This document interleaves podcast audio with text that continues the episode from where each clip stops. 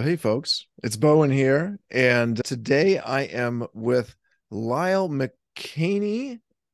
Lyle is another writer on Substack. He's the guy behind Just Enough to Get Me in Trouble, as well as a creative and writing coach. And I am the writer behind Decide Nothing, which includes my serialized memoir in progress, An Ordinary Disaster about a man learning to listen to himself.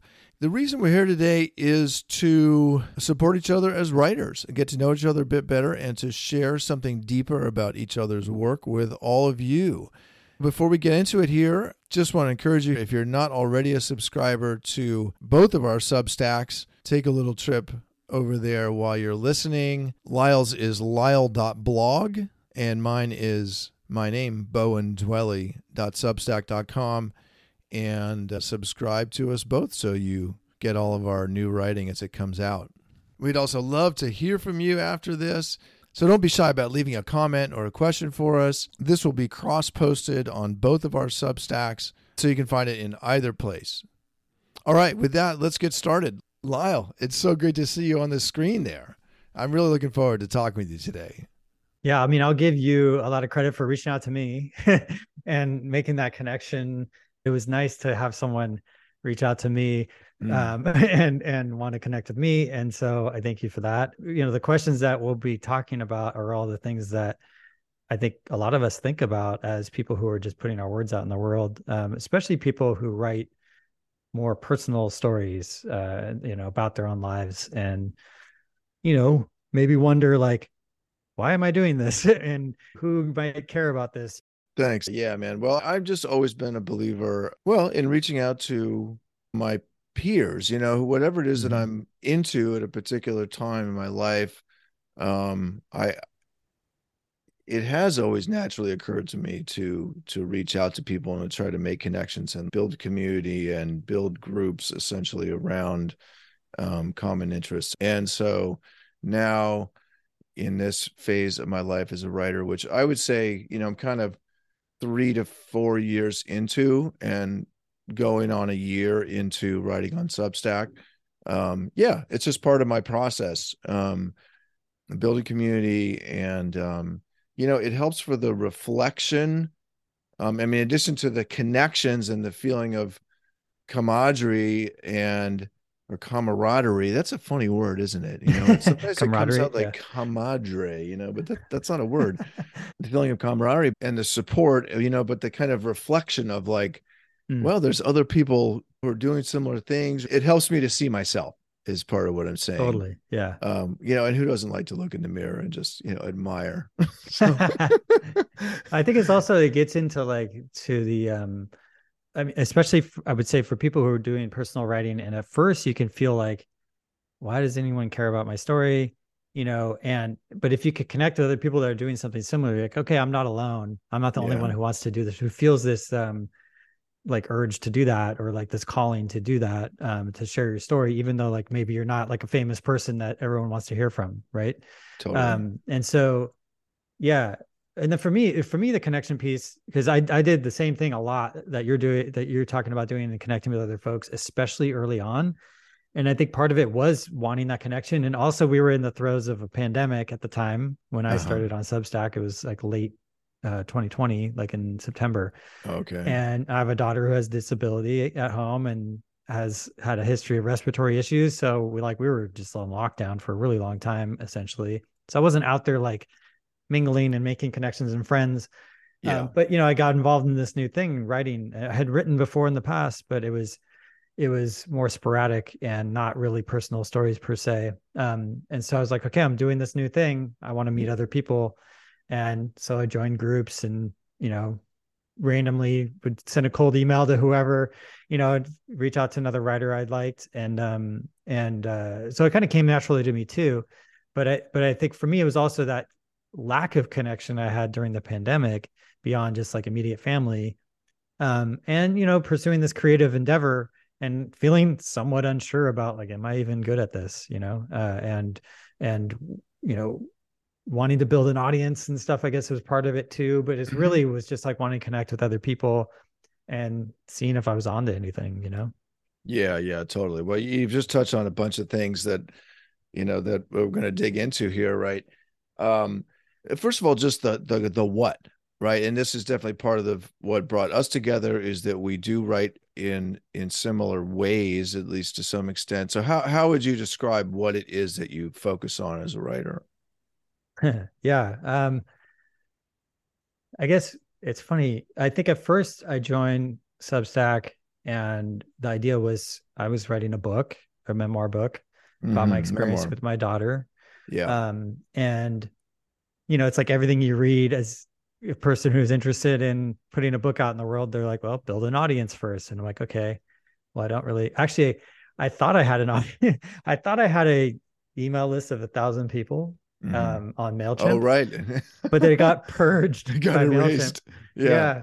They're like, I was like, no, you don't understand. Here's my situation. They're like, you don't understand. It's gone. Gone. Yeah. So, uh, but like I've, I think you and I talked about this before offline, but it was, you know, kind of a blessing in disguise. It's like, okay, I got to start blank slate, you know? Um, and so yeah so i really got into it thinking like okay i'm going to write memoir i'm going to write chapters from my book and um, i did some of that but then like, very quickly pretty quickly got into just like writing about whatever was on my mind each week or stories from my past mm-hmm. um, you know I've, I've i have a bit of an eclectic past i was in a band signed to a major record label I was a golf pro at one point. I played professional poker at one point. you know, like nice. I've done all these weird things for a living and whatnot. And um, mm-hmm have lots of stories around that. So a lot of things I would write were related to that. Um, and then and then it's just like even now I feel like it's evolved even more into just you know uh, whatever is top of mind that week, but also mm. trying to be a little bit more um, like pushing myself creatively to get a little mm. bit you know um, try different formats, play around with words in different ways to try mm. to push myself so I don't feel like I get kind of stuck in a rut as a creative person, creative writer. Um, so you know that's like writing a piece about you know like preparing my daughter's medications that I do every single night mm-hmm. and like how my mind just, just wandered throughout that. Yeah. yeah oh, really yeah. cool. Mm-hmm. So like you know things like that, just trying different formats and playing around with it and seeing what might resonate with folks and just making it interesting and fun for myself. Mm. Um, but yeah, I would say generally it's stories from my life essentially or things yeah. that are top of mind for me but um yeah i'm mm-hmm. curious what about you as far as what you focus on as a writer yeah i mean i would say memoir and personal essay is the short answer and you know the um uh, the the medium answer is um that what inspired me to begin to what inspired me to dedicate myself to becoming a writer in my 50s really. I'm 53 um, and as a third career essentially um, was this emerging feeling that has been very clear feeling that i'm here to tell the truth. That's what came to me. Mm-hmm. um, and i you know that came to me in um actually four years ago in May of 2019. Um, and it was mostly to, it was, well, it was partly to do with my um, experience changing my relationship with alcohol. I mm. stopped drinking um, five years ago or so. And, you know, that's pretty late in life or, you know, in relative terms, given that I, you know, it started very early in life. Um, but it was also to do with you know a, a a larger and broader journey in life and so you know i i i kind of got this message that like i really need to tell my story for my for myself first of all um to tell the truth about what i've done you know not that it not like what i've done in a bad you know but you know i've done some stuff yeah. but like what i've done the truth of my experience as a person and also as a man. Um, and that's that's a big part of it as well. Um, and so you know the way that's shaped now is that i am writing a book length memoir. Um, i am i am publishing that in draft or not draft but like early form on Substack, uh, a chapter a week. I just published chapter 16 yesterday.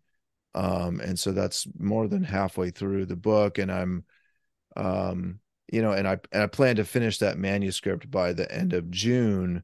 And then, of course, you know, there'll be further rounds of editing, et cetera. And I do plan to seek publication, um, you know, and hopefully I'll get it published traditionally, you know, as well as continue to, um, put that out on Substack. And then I also do publish, yeah, a lot of essays and just other, um, well, writing on subjects that interest me, um, um, which, you know, are all sorts of things, but kind of focus on, um, addiction and, you know, kind of psychological stuff that goes along with that, depression, mm-hmm. um, but also adventure, um, and the outdoors and sports and the spirituality of sport um, as well as um, intuition really is a is a huge uh, topic and area of interest for me and and how those all connect together. Um, yeah that's so, cool. yeah. So i'm curious i'm curious like why memoir? Because yeah. i've gotten asked this question before too and i think Mm-hmm. It could be interesting to hear your your point of view because it feels like you're like, oh, I want to get to the truth, and yeah, the truth could be, I don't know, like self help book or something, you know, and, and, like what I've learned, my lessons learned, or those kind of things. Um, but I'm curious, mm-hmm. what drew you to memoir? Why do you? Why did you pursue it that way? Yeah, thanks, man. Good question. Uh, you're absolutely right. You know, it it like a lot of the material in my head, so to speak, could come out in uh, more of a self-help kind of format. And in fact, you know, I have I've written some pieces that are more along those lines. Um, and um, so I, you know, I do write from that point of view sometimes. Um, but what I felt more strongly within myself was the desire to again to I mean, part of it, it is a, it is kind of a confessional you know there it is a desire to put my truth that is just like what has you know what i've done what has happened to me and not not everything by any means. I mean that's like lesson number one about memoirs that you're not trying to tell the whole story because there's just too much there no one cares. You're not copying and pasting your journal onto the internet. It, exactly right. Um you know there's got to be a point to it. Um um you know but to to tell to to put yes some of the you know the truth and depth of my own experience out there you know it's it's it's partly also like i say it's a you know it's an exercise in kind of confession and in in doing so it it helps to solidify you know who i am my identity mm-hmm. right it's like well if it's there on paper it's and it's it's true well then it's more it feels more real it, for, it feels more yeah. real and you know it there's something that um uh Toko-pa Turner she has this great book called belonging and she she writes in there about you know the power of story and how we tell ourselves into being right mm. by telling our stories and so I, that that's a big part of it for me yeah, that resonates a ton for me. Um, I felt very very similar. It's I, I, a few things came up while you're talking. Yeah. One one was I was in this uh, uh, editing group, like peer editing group workshop type thing, a while back, uh, pretty early on when I was writing and um write or writing consistently on Substack. Um, and I remember I shared this piece, and some of it was pretty raw, uh, kind of confessional but it was it was a big part of it was almost stream of consciousness just like i was frustrated with something mm-hmm. and i wanted it to feel that way when you read it like mm-hmm. you could mm-hmm. feel my frustration you know yeah, yeah. and i was sort of like long sentences that were sort of rambly for a while and part of it and um and i think some people felt that in this editing group um, but then one guy asked, he said, uh, you know, it'd be great is if you ended this essay with like some lessons learned from this. And I said, yeah, I'm not going to do that. No. Yeah. and, and I'm like, not to be a jerk, but I'm like, that's not what I'm going for here. What I want you to do is feel, feel that uncomfortableness and be, yeah. okay, and just sit with it. because that's what I was that's what was going on in that moment in the story that I was telling. Mm-hmm. Um, and I think that's one thing I love about memoir is I read um, I think for a long time, I've said this in other places, I've probably even written about this, but I think for a long time I was thought I heard the word memoir and I thought of like some old politician person like mm. sitting down to write his memoirs with, you know, like at his big oak desk, you know, and right. like right you know oh i've done all these important things let me write these things down and capture them for all of eternity right and that's what i thought of when i heard the word memoir you know because I, have never been like super literary person i've read a lot of things right and so but then i i read um a book called uh, a heartbreaking work of staggering genius by dave eggers mm-hmm. and it's it, it's just like super raw real confessional for sure but there's even there's even some like autofiction type stuff in it too but it's mostly memoir and it's about a particular part in, uh, period of his life where he was young in his early early 20s and kind of young young and dumb and making not great decisions but was dealing with a really difficult life situation where he had to take care of his younger brother mm-hmm. um, and i just really loved the way it was written and it was very creative and yeah just really raw and real um, and I was, and it's like, I go, oh, that's a memoir. Oh, interesting. And it was really only like a, about a handful of years of his life. Right. Um, and that's, that was sort of an aha moment for me. Like, oh, I can do that. I can play around with words in that way to make people feel a certain way uh, when they read them and, and hopefully feel s- similar to how I did in that moment to kind of take you into that world. Oh, and and really for well me, put, that yeah. felt like so much more interesting to me than just going like, here was this situation I did, and here's what I learned from it, or something, or like some life lessons type thing. So, totally. yeah, it kind of tapped into like the more creative side of me that was like wanting to like, yeah, almost like get the emotionality through better. Yeah, yeah, I love that how you put that, and and um, yeah, I mean, memoir, you know, is like a lots of ways to describe it, but you know, you could say that a sort of a novelistic approach to mm-hmm. a you know a particular to the to the the telling of you know factual story essentially of of a of a particular slice of life uh whether it's a you know kind of a a vertical slice or a horizontal slice around a particular topic let's say. Yep. Um and there's of course lots of other ways to do it too.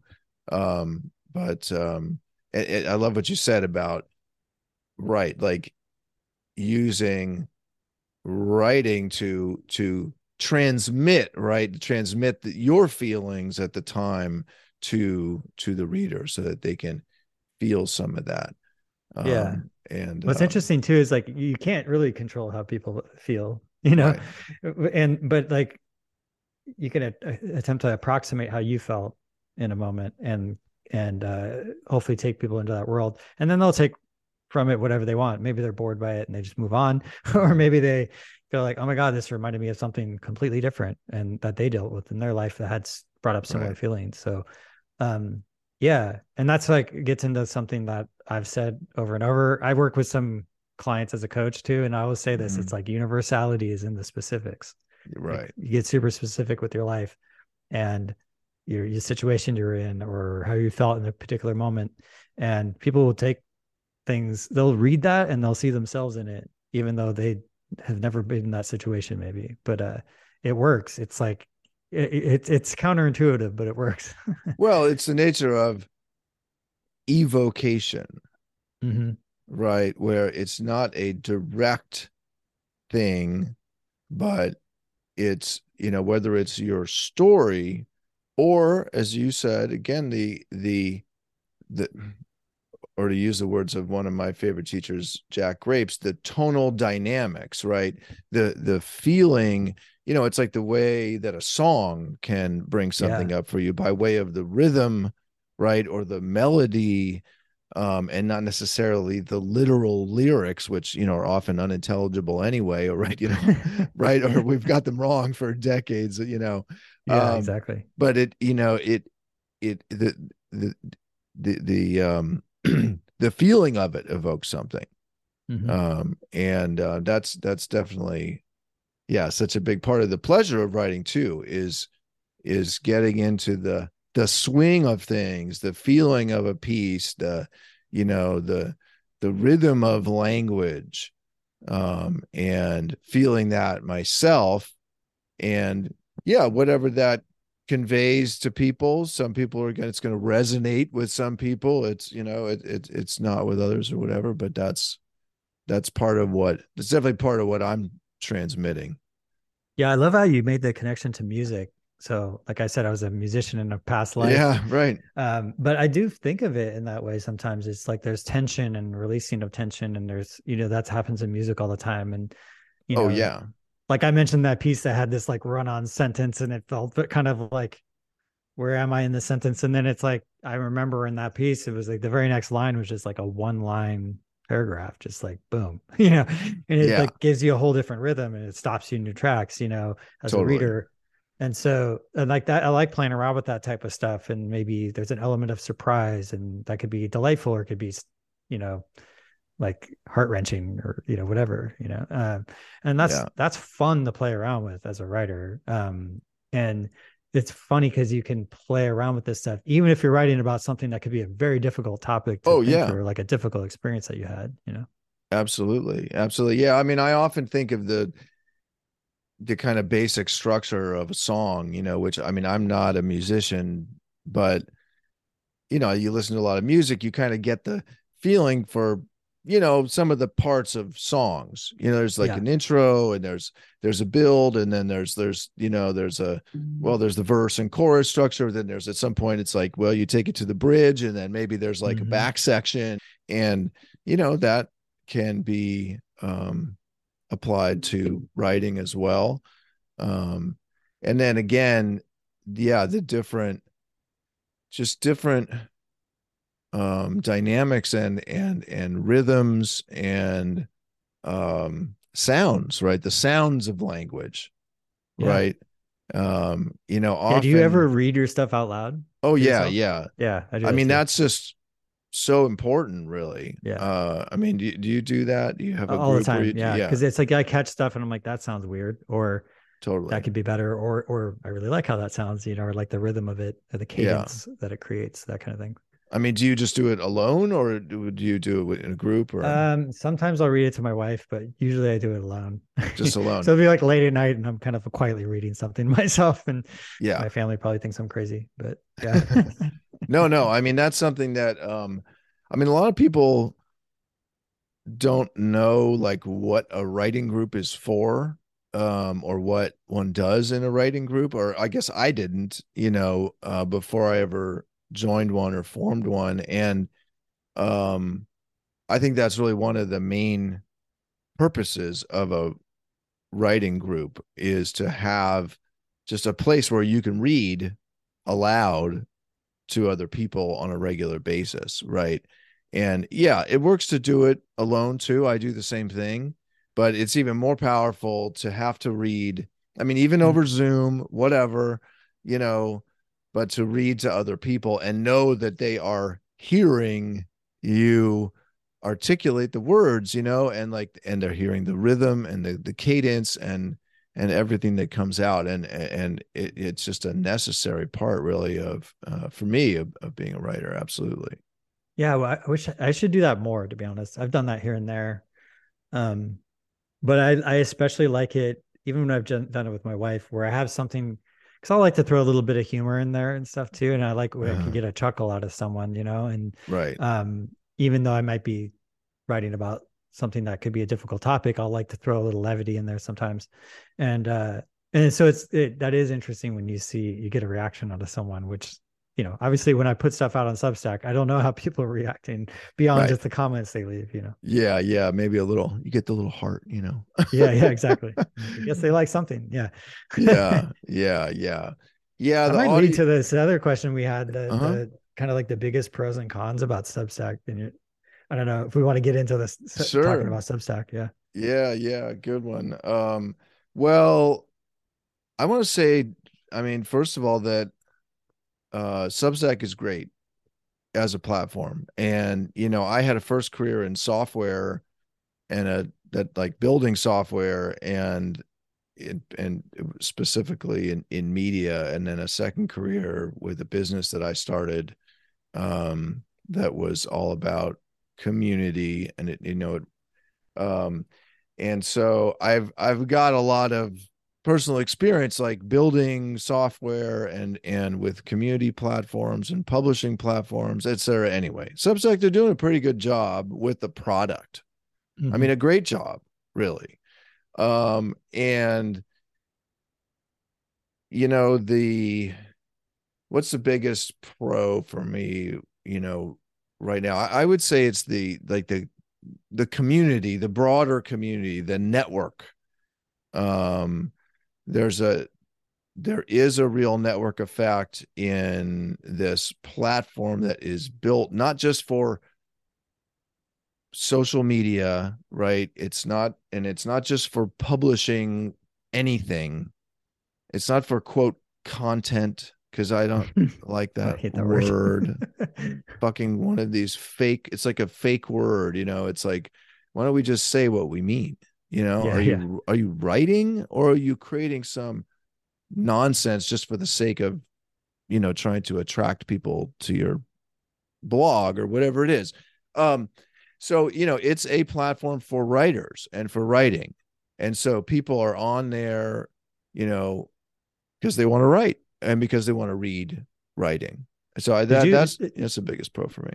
Yeah, I agree. Uh, that's a good one. Um, but I'm curious, did you know that before you joined, or like what attracted you to Substack from the get go? Like, what made you decide yeah. to start one? You know? Yeah, curious. yeah. I guess I I did know that, and um, I mean, I've used all sorts of platforms in the past, and you know, and and put my own stuff out there here and there as well. But um, um, having a like a clean w- platform that works really well from a technical point of view um, and doesn't require a lot of fiddling like you know wordpress yeah, or yeah. something um, and has this network effect of like an ecosystem of writers and writing that made it a clear win for me to to join yeah, yeah. how about you well it's interesting because uh, when i joined it it was pretty early on i snagged a name so i have i know mine's at lyle.blog but I have lyle.substack.com. Um, and that was just, that's a benefit of having an easy first name or a unique first name. Um, yeah. But, um, I, I, um, I was originally attracted to it because similar to you, I've published a bunch of different places over the years, written sporadically, tried all kinds of different stuff, had a WordPress site even at one point. And the fiddling around with stuff is what I would end up doing too often. Right and I'm not writing. And so when I went into this, I was like, okay, I'm going to dedicate to writing something, putting something out every week. Um, and I even picked a very specific time of day because I saw you could do that on Substack. Right. So it goes out Saturdays at 8:08 a.m. Pacific time. Mm-hmm. Um, and yeah. um, I I loved that it was just so simple. And at that time, they didn't have the re- recommendations engine and all the network effect type stuff. It was just like really simple. You couldn't even really change how the page looked that much. Yeah, totally. I think right. they all had the same colors, even um, except mm-hmm. for like the colors of your buttons and stuff. Um, and so I was like, I liked how simple that was. I can just focus on writing and make sure I can get in the groove as a writer. Um, first and foremost, because that's really what's the most important is the words that you're putting yeah, on the page. Totally. So so that was a huge pro for me. Um, and like and it worked everything worked like it was supposed to work, you know. Um, and so because I've been on other ones where things feel broken or yeah, you know, they update something and it doesn't work. So they've done really good on that front. Um, and then yeah, it's just been great. Like as they added things, I was a little bit skeptical of of uh, the recommendations at first. I was like, oh, this is cool, and I sort of dove into it. But I think I was thinking uh, at the time I'd get a bunch of random people joining that didn't have mm. any context as to who I am and what mm. you know mm-hmm um, and would my open rates would plummet and all this stuff. But mm. I had never mm. really saw that. Um, I think a lot of people were genuinely interested, and yeah, um, that that's been really cool. Uh, and then the notes thing more recently mm-hmm. um, has sort of, you know, I've seen another little uptick in subscribers, which is cool. Um, I feel like that one has had more of the effect of reducing my open rate, and, mm. and which is mm. fine. Um, and there's been a bit more churn as far as people unsubscribing but um right i think that's all fine though i'm i'm okay with that you know i'd rather have that problem than like the problem of like really having a tough time attracting people because like Twitter doesn't, you know, is not a good medium for that or whatever it is. Right. So so yeah, so I think Substack's done really well. Um, you know, and they've they've extended the functionality as far as you know what people can do to customize what their page looks like, and and that's great. But I've mostly kept mine mostly the same the whole time. Yeah, yeah, yeah. Just worry about getting the writing out every week you know? Right right. I mean i know man. It's funny like the amount of time i've spent fiddling around with like wordpress themes or whatever it's like stuff that just doesn't matter. Yeah um yeah then yeah notes is great too. I mean i think it has made it clear that like it is a social network also um it, but it's a social network that's not just for the purpose well it's not for the purpose of making money for advertisers you know it's not a yeah.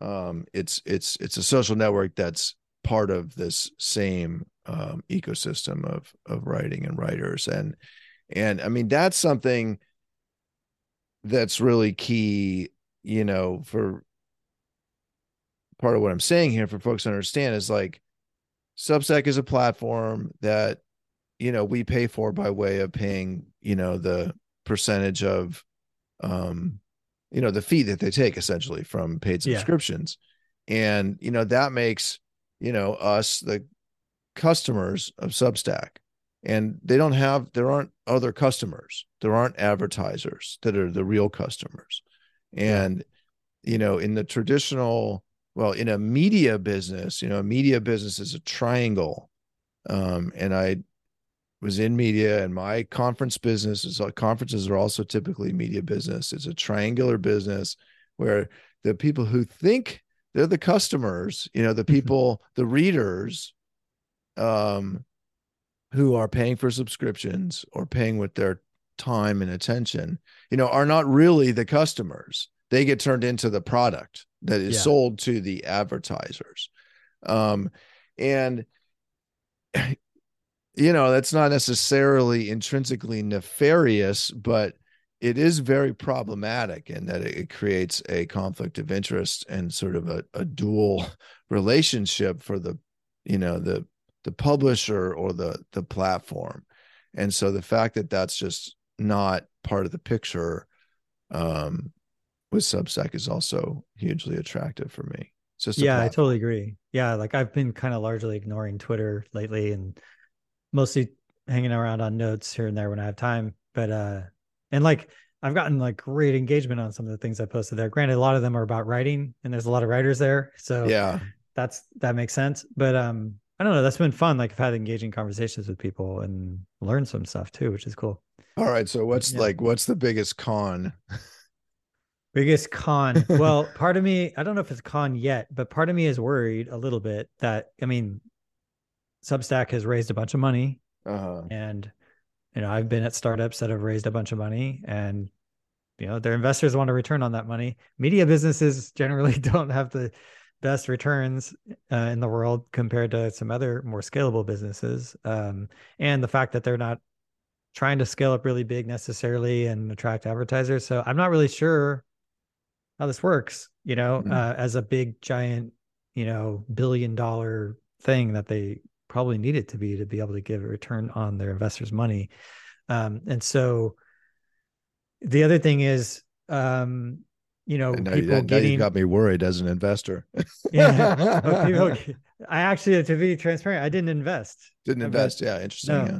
I was thinking about throwing like a hundred bucks or something, just something small, but I never did. Um, mm. But uh, the, you know, because it's like the other thing is, even you're on notes, and notes can feel more lightweight than subscribing to someone's newsletter and having it come to your inbox. But so people might subscribe there, but now right. you're going to have someone coming in your inbox. And so your inbox is going to get really flooded. I feel that. I mean, I'm subscribed to a lot of Substacks. So, sure. Um, but, uh, which I probably need to trim down a bit. But, uh, so it's like that can feel overwhelming. And there's only so much capacity people have for that.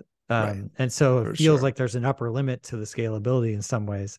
Yeah. Um, yeah unless yeah. you know they got to just grow the pie bigger too but um anyway that's i don't know if that's a con now necessarily but it's something that i think about yeah yeah i hear you that's that's interesting um yeah, it does also bring up the you know the the idea of subscribing to somebody you know like like following someone on a social platform like twitter and or subscribing on substack notes you know it's just like a one click affair. Oh i'm subscribed mm-hmm. you know and that feels like a follow but yeah, it's but the it's same yeah. as a subscribe. Yeah. Right and so that whole model it'll just be interesting to see how that evolves you know because yeah i think it's just like an adjustment in people how they think about it.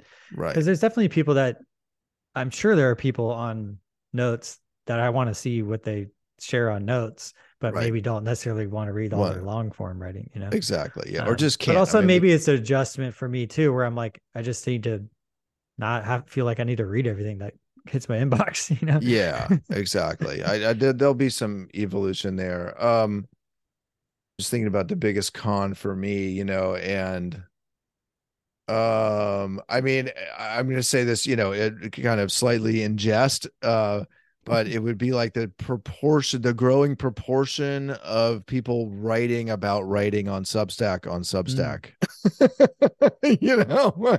Like i i don't really need to read some kind of amateur bloggers take on like I, I in fact not do it not not only not need to read i am totally uninterested in someone's you know growth tips for you yeah. know greater engagement on substack or whatever um or seeing yet another someone talking about yeah how to succeed on substack or even just how to you know write um you know let's see the writing you know i want to i'm interested in yeah, reading yeah. and i do read a lot of stuff on substack a lot of writers um, but i you know i'm reading people who are writing interesting, original, personal work. And they're not just talking about the craft of writing on the internet or whatever. So, yeah, I think it's funny because my first, I don't know, like my defensive reaction to that is like, oh, yeah, I've written some stuff about writing. But yeah, me um, too. And like I'm working on a piece right now for this week that's kind of about writing a little bit. But um yeah. But uh I hope I hope that I come across in a less cringy way than some of those because I've seen a bunch of those things you mentioned and I have the same reaction. You know, yeah. it's kind of like, yeah, I don't need the latest, the latest growth hack or whatever.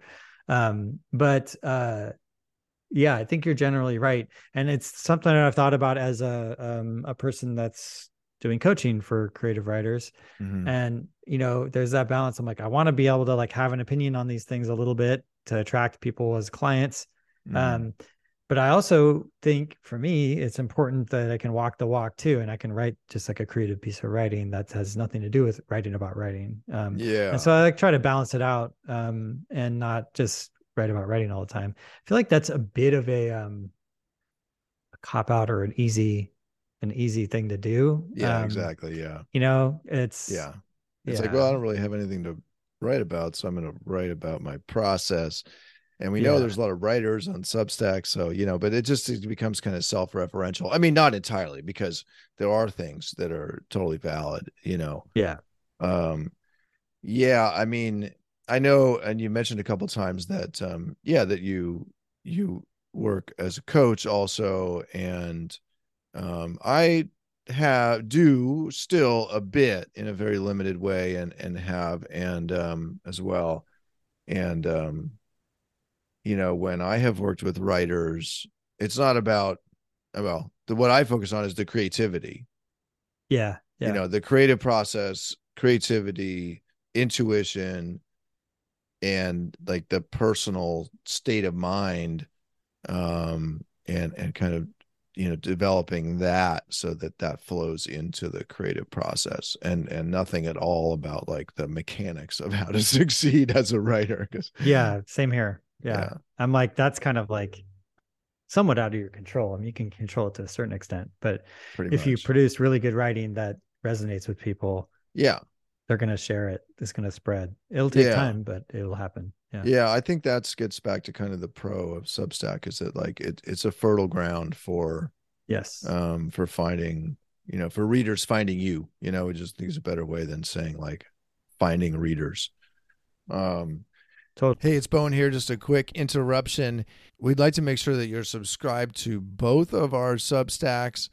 And so if you are listening to this from Lyle's Substack, take a trip on over to mine, which is at Bowen Dwelle. That's B O W E N D W E L L E dot substack dot com and subscribe there. And if you're finding this on my Substack, click over to lyle.blog. That's L Y L E dot blog and subscribe to his so that you get tuned into all of our writing in the future. All right. Thanks again for listening and uh, back to the conversation.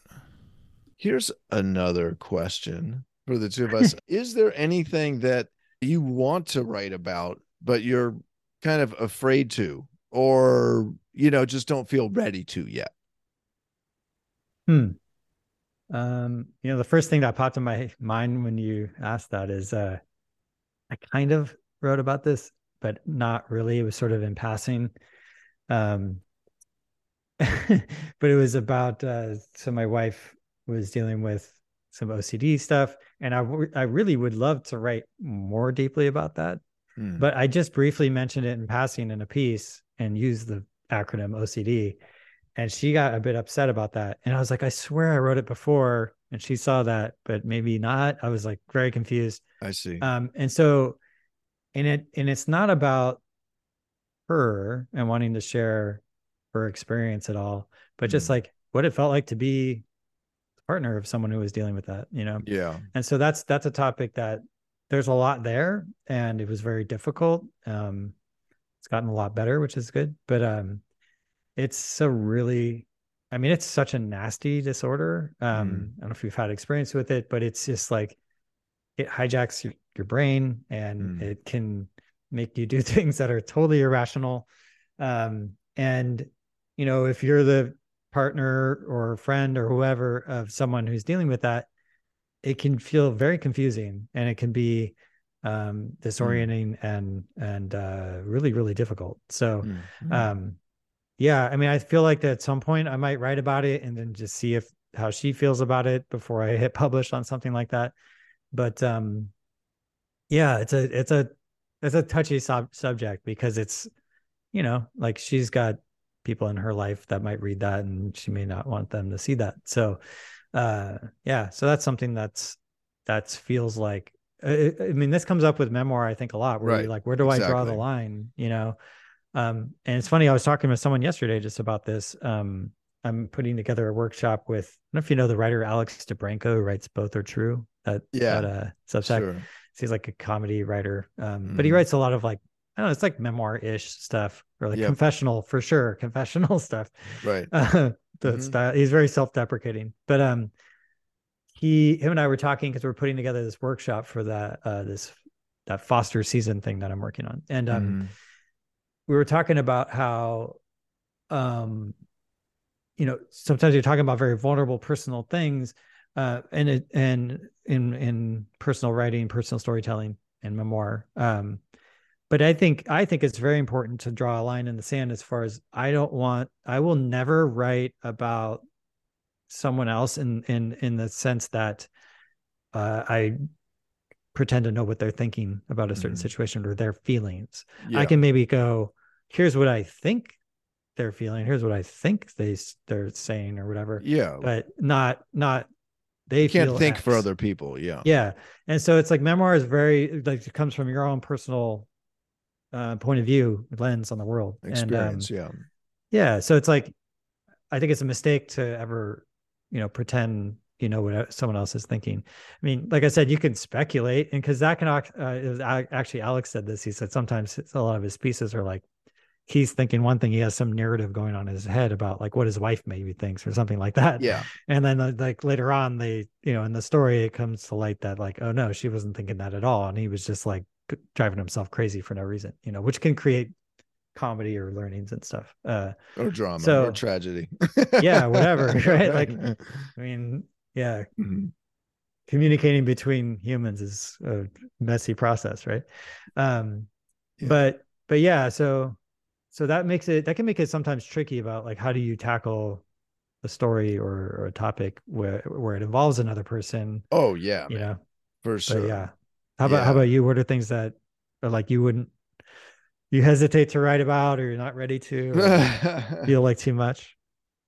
Well, I have written um a fair bit um or at least yeah, I mean some parts of my memoir material touch on certain touch on touch on relationships um and um you know and so you know they in, they include other people you know people that are real people that are still alive um and so that same um kind of number one issue for memoir writers is how to handle that um how to as you you know brought up yourself um and i've you know i've had some people say hey great i'm you know i'm uh, you know i tend to show the work to people um or at least let them know that i'm writing about this some people say hey like I, i'd rather not appear in the work at all. Some people say hey great i'm happy to you know?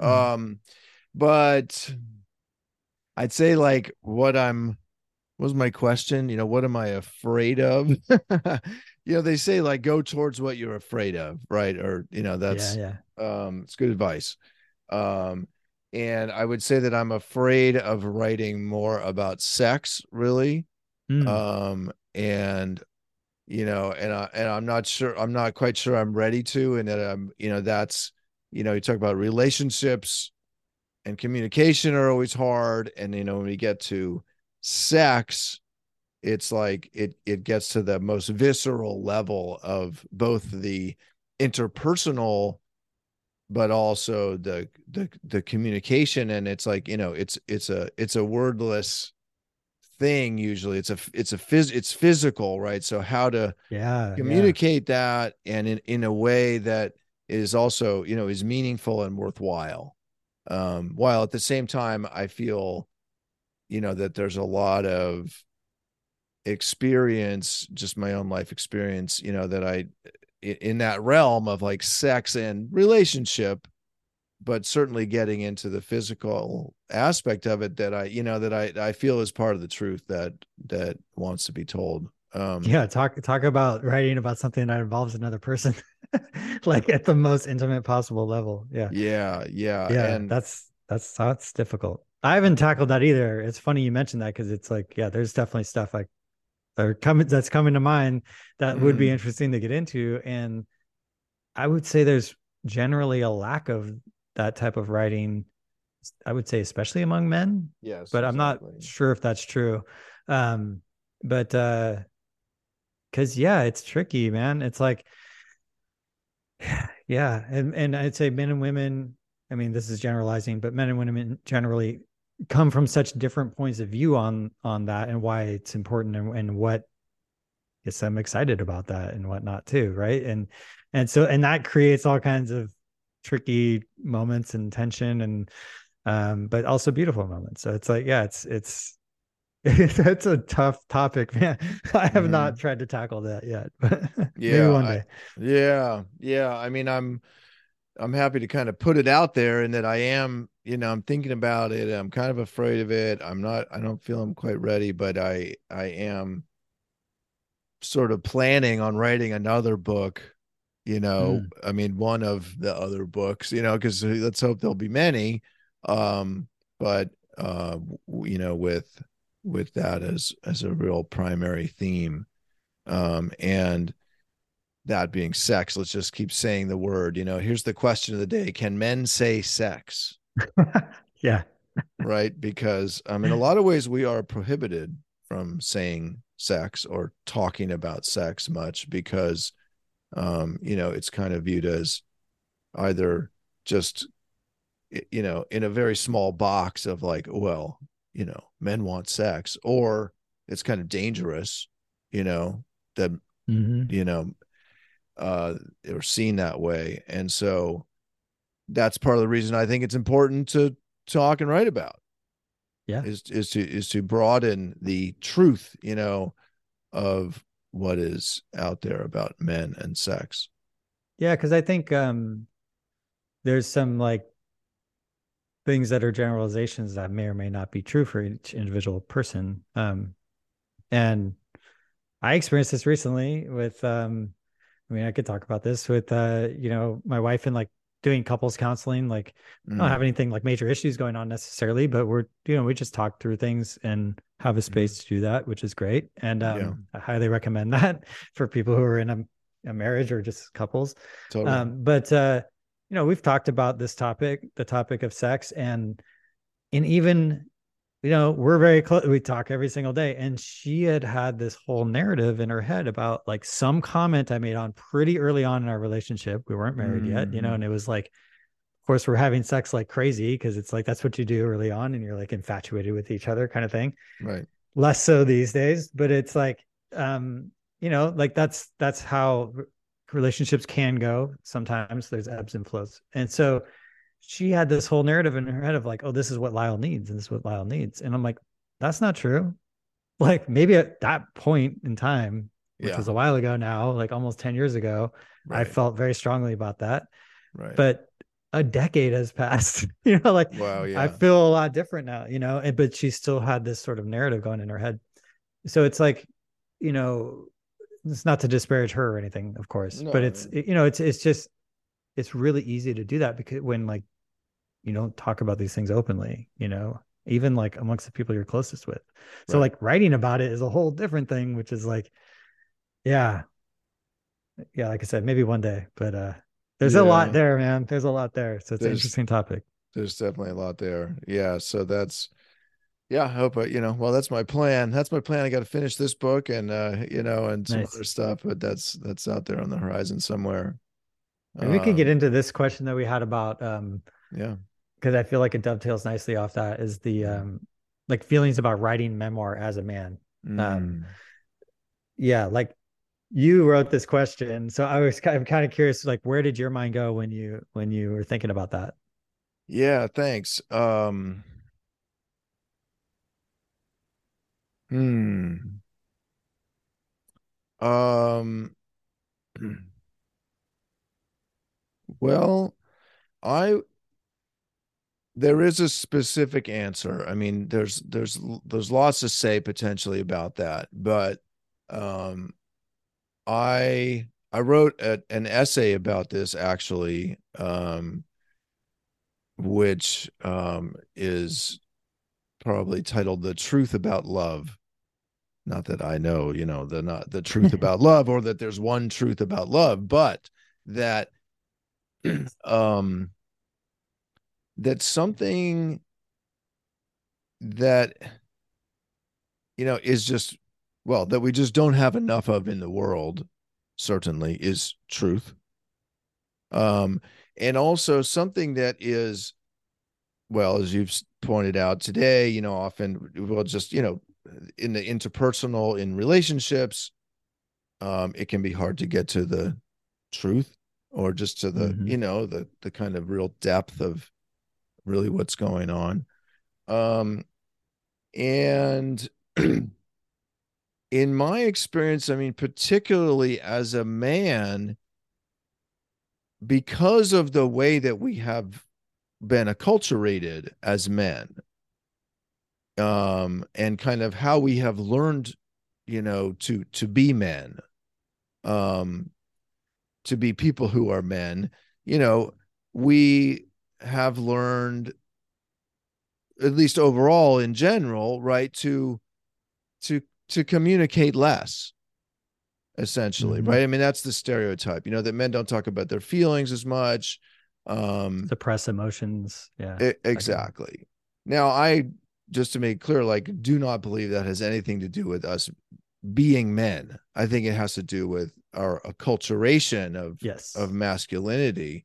Um, but it does mean that there's kind of how that translates for me is is that there's there's less truth out there about men and by men about what it is to be a man because we talk about our experience less. Now, of mm-hmm. course, there are plenty of male writers and male memoirists. Um, but again in broad terms you know the the kind of question of like what it is what is it like to be a man? Well is just there's there's less language about it. There's less you know there's a lot of stereotype about it. There's a lot of characterization about it. Um but in terms of first person you know description of like this is what it's like to be me as a man there's less of that. And and so that's a big part of you know like as i said in the beginning this feeling that came to me of i'm you know i i i need to tell the truth of my experience and that that's part of the reason um because i want to at least just share my experience as a man so that you know to kind of contribute to the visibility and to the the dispelling perhaps of some of some some stereotypes you know or just some broad characterizations. Um and i mean the other thing i would add to that is just like it's also can be kind of a lonely uh thing in that that is writing memoir as a man because there definitely i don't know what the statistics are but it seems to be that there are more women that write memoir and yeah i think that's generally true yeah yeah, I mean, we could probably can we the assistant? What's the assistant's name? Can yeah, you Google that up yeah. for us while we're. Do we have a staff on this podcast. yeah, uh, yeah. Um, you know, and so, I mean, I love my sisters and female peers as writers, um, but it's kind of harder to find other men who are writing in this genre, and so it's part of the reason I reached out to you. Yeah, yeah. Yeah, I think for me, it's um, I think I was attracted to it, like I mentioned earlier, about the the the fertile creative ground that there is in memoir, um, to play around with words and structure and just like telling a story in a interesting way. Um, I wouldn't say I was like the best storyteller in the world. Like if you met me in person, I probably have some go. I have a bunch of go-to stories that I know can like get a laugh or whatever it may be. Mm. But I'm not generally like pouring my heart out to my friends, you know, the time. You know, it's like conversations tend to be a little bit more superficial and whatnot. But I think I felt in me that urge or that feeling of like I want to share more. I want to get more of my story out there.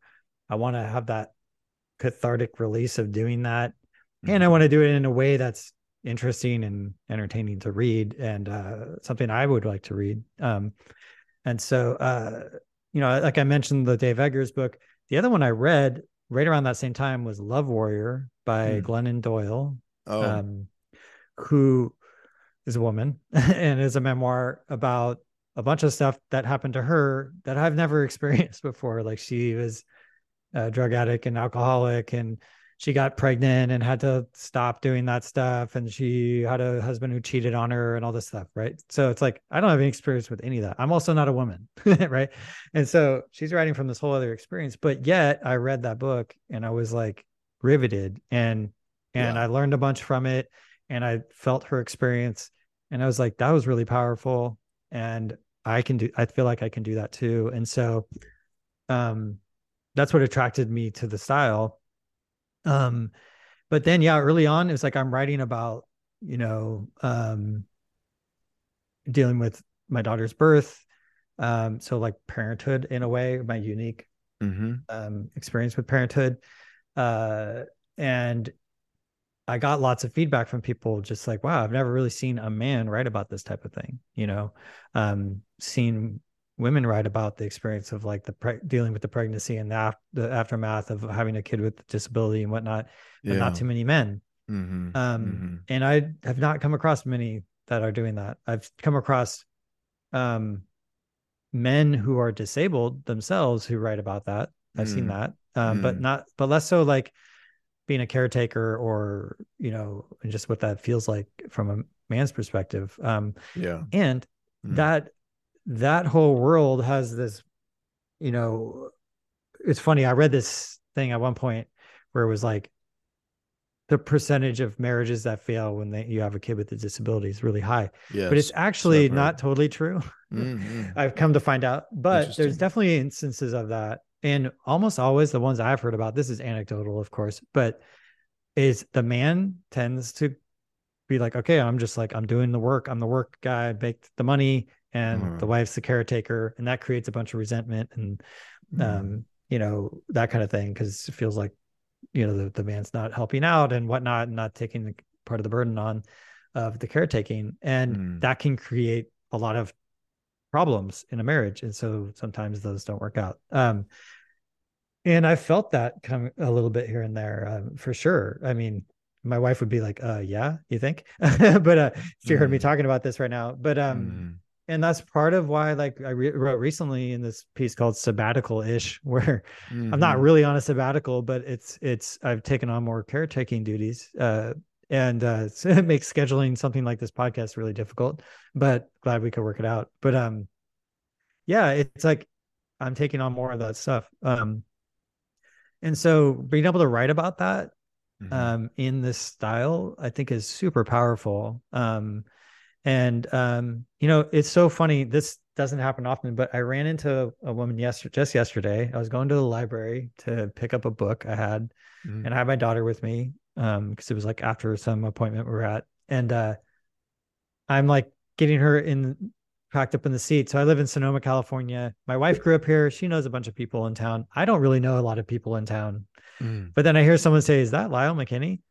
I was like who the hell knows me here? And it was this woman who is a reader but she's a friend um mostly Yeah. through my wife before and like I we hung out with her and her husband at one point and they have a son that's around my daughter's age Mhm. and uh I didn't even any clue that she read my stuff until yesterday. And she was like, Oh my God, your piece about the medications thing that the one I mentioned earlier. She's like, I love Yeah. that so much because she's dealing with this thing with her son.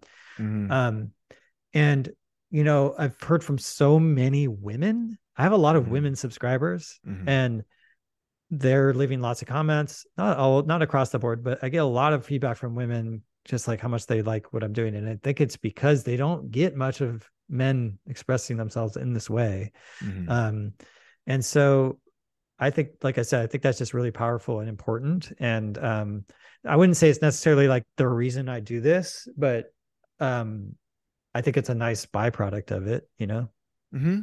Yeah, man. Well, I, I mean, it, I, it is part of the reason I'm doing it. Um, and it, I mean, it, it feels like, well, I hear that from you too. And I just want to, you know, commend you. It wasn't like explicit from the get go, Uh-huh. though. Like, I think men need to be talking about this. It was more just like, I want to tell my story yeah. as a person. You know what I mean? Uh, Like, same. yeah, R- yeah. Right. I mean, from that's what I'm saying too. But I mean, as a person and as a man, I mean, I would say that that is an explicit part of it, you know, Mhm. and, and, and so, um, yeah, I want to commend you for, for doing that. And I, I think it's important. It really is. It really is, um, for more of us to, to speak up and to, to do just what you're doing, you know, share your experience. I mean, that's the thing, you know, if it happened to you in your life, if you did it, like no one can argue with it. It's it's true. Yeah, It happened. you know, it just is. Right? Is it good or bad? Well, it just is. And and it's it's just so important to for uh, you know, for us as individuals again in this way of kind of telling ourselves into existence but also for Mhm. other people to see just more evidence of what is what is you know Yeah. because the you know just as the um conception of what it was you know t- to be a woman at one point was was much narrower right and much more constrained and That's true. just unbelievably stereotyped and and um you know now it's almost like it's flipped around right where you know men have some catching up to do in terms of um you know broadening the Yeah. the idea is, of what it is to what it can be to be a man yeah. And this is not even to mention like cultural things too, right? Like, uh, you know, get into like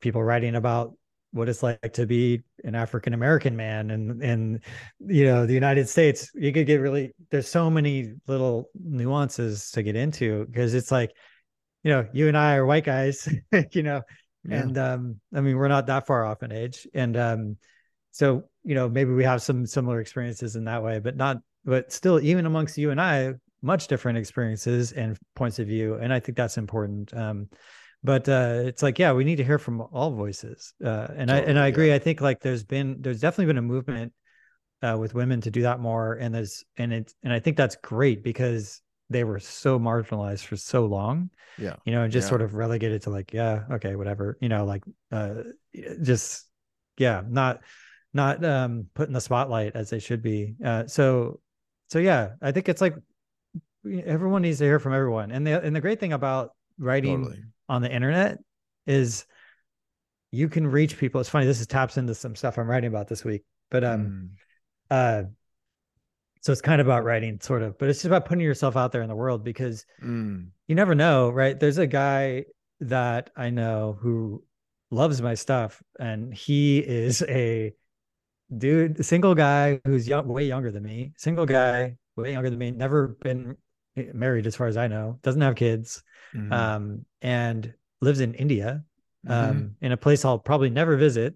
Mhm. Um, but him and I have DM'd a bunch and you know talked over the years, and he's a writer as well, and um, Interesting. and uh but like he he reads my stuff and he's like it's like getting a glimpse into another world yeah.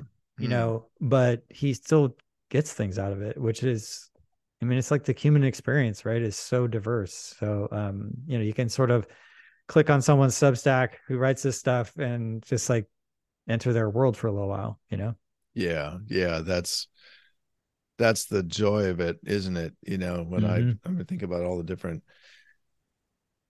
you know memoirs and books and all kinds of things that I've read and and and also a lot you know coming across you know new people on on Substack all the time. And uh yeah it's very very fertile ground. So um yeah I agree. I mean we all the more the more people out there telling their their stories and uh the better. We all we all need to hear from everyone as you said. That's that's great. Um well let's um you know I feel like we should start to wrap it up here. Um yeah. it's been so cool to talk with you, Lyle. Um, maybe just to say, because again, part of the reason that I kind of rang you up is, you know, to kind of offer my support and, you know, to, in in the spirit of supporting each other as writers. Um, and um, so, final question, you know, well, what's what's the what's your biggest challenge right now, um, as a writer? Could be anything. my I mean. yeah yeah uh, my biggest challenge is is uh time. You know i just have a Mhm. lot going on in my life and there's so many things i want to do with my writing. Yeah. um and then when i'm like you know i typically write in the evenings because that's when my house is quiet. Everyone goes to sleep earlier than me and i have some time to kind of do whatever i want which is nice. And i i cherish that time because it's i can do whatever i want you know and uh i mean within reason it has to be contained in my house generally but uh, so Yeah. you know um Mhm. but you know i can i would say lately it's been more i'm freaking burnt out from the day and i just want to veg out for a while and i i'm trying to be more okay with letting myself do that when i need to do that um Yeah. but there are so many things i want to do creatively and it's just like you have to have the energy to do it and sometimes i just don't you know totally. um, and so I would say way too often I'm like scrambling to finish my post the night before. Um, but uh, so yeah, being, being one of the challenges is just like finding that time for creative focus. Um, and yeah, just playing around with stuff and having fun with it. But um, yeah, it's just finding that time is difficult sometimes with all the things I have going on in my life with my daughter and my part-time work even. Um, and Yeah. wrangling our schedules and you know yeah. all this kind of stuff you know and still trying to find time to be present with my family Yeah. And you got you got a lot more going on in that respect than I do. I mean, um, and so I I appreciate that. Uh, uh, uh, yeah so what about you biggest challenge Biggest challenge. Um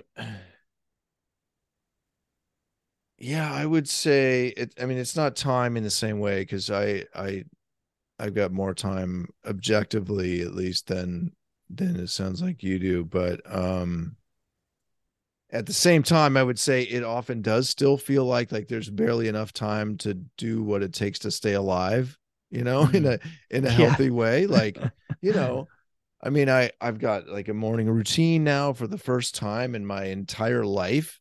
Um, and you know, I work out every day at home and I meditate and I, you know, it and then I've got this chunk of time in the you know in the morning to write and but usually like about you know now ish i mean early afternoon it's just like time for me to get outside and do something else you know i can't mm-hmm. just sit all day and write um so all that said i mean i would say my biggest challenge is focus and um um just doing i don't know just writing more you know i've got so many things yeah. uh you know the list of topics and and titles of pieces that i have in mind or you know that that i want to write i mean there's there's there's hundreds yeah, right same. i mean there's it's a lifetime. It's that's great. I mean i you know i feel amazing. I've got no shortage of work to do as a writer right? But getting there um, and maybe this is getting to the real answer, my biggest challenge. The real answer is to, to go a bit deeper with that is like, I would say my own health, but like mental health, like basically mm. feeling good enough, feeling stable enough um to yeah, to be like creatively productive, to be in creative flow, to be present and able for the work on a consistent basis because yeah. there have been years and years and decades really of my life where I was depressed and drinking and just not you know healthy or really very able at all to do this this kind of work you know i was able to do was other work i had a business i've you know been successful in that respect but um, I, you know, I was not able to, to, to write until I like kind of cl- cleaned up some of what was going on up here. And that's still a challenge. Absolutely. It's still a yeah. challenge. Yeah. Yeah. I mean, that, uh, what you say resonates, but not in not, this is funny. So It's like if you wrote a memoir piece about this, which you probably have at some point, some version of this, um, I would take, I would hear that and I would go, where my mind goes with it is somewhere in my personal life. Like I've never had really a drinking problem or anything like that, but I have had decades of time where I wasn't creative mm-hmm. and, and felt that like creative muscle atrophy. Yeah. And, yeah. And going like, you know, uh, having regret about that, to be honest, and going right. like, man, what the hell was I doing for all that time? You know, like yeah. what was I doing each day where I wasn't creating anything yeah. and I was just feeling I know I had those thoughts of like, oh, it'd be cool to create this, it'd be cool to make this, and like, totally. you know, um, and and it was like I never really channeled that energy into actually producing much. Um, but mm. yeah, similar to you, I tried to start businesses. I mean, was in early stage startups and stuff like that too, but which mm. is a, a sense, a sense being creative, but yeah. not in the way I'd really like envision myself being creative. So, mm. but yeah, uh, I feel like in some ways I'm like making up for lost time but uh feeling that like urge of like i'm not going or that that feeling of I, i'm not going fast enough i'm not doing enough which i think it's funny because i imagine some people might be listening to this hopefully they're still listening by this point um and they may like look at your writing and my writing and go like wait these guys are worried about not being like prolific enough like we're putting something out every week mm-hmm. uh, i think you might even do more than one a week sometimes um and uh I know some people have read my stuff and like, man, you're always on it. You're doing stuff. You're all over the place. And I'm like, but I don't feel like I am enough. You know, so I think it's like no matter what, you can get to these moments where you're like, you're, you're like, am I, I'm not doing enough. I'm not enough. But I think it's okay to be like, to take a step back and go, you know what? Like I'm doing way more than I was before. And I should yeah. be proud of that. And I'm proud of myself for continuing to publish every week. I mean, there was there was a moment, you know, I had uh, I thought about stopping. Mm. More than one moment where I thought about thought about stopping and going, man, I'm so busy with stuff in my life and this other job I had, and Mm. it'd be just so easy to not write every week. But I kept doing it, and I'm really proud that I've done that. And I think uh, it's going to pay off in the long run in some way. You know, I think it already has. You know, like having Yeah. conversations like this is like I've never had this type of conversation before. yeah, you know, same. and Awesome. and it's like very enriching. And I think that's Mm. you know like i don't need to make a bunch of money even just this is nice you know like it feels feels good i'm gonna like the rest of the day i'll be in a good mood you know like that's worth it you know Oh, I appreciate that. Yeah, same, same. You know, these for sure. And um, you know, also what you just said, just just to reflect on this idea of like uh, not being able to write enough, you know, the way I mean the, the the the flip side of that is the reason is be just what it does is it shows the the um the extent of one's creative capacity you know we all have this creative capacity um that is often not exercised all that much or doesn't have an you Mhm. know a a a channel for expression all that much. And so i hear you. It's like it's not that i think like oh i'm not writing enough. You know i just feel the you know this mass of creative of of material you know that wants to be expressed one way or another.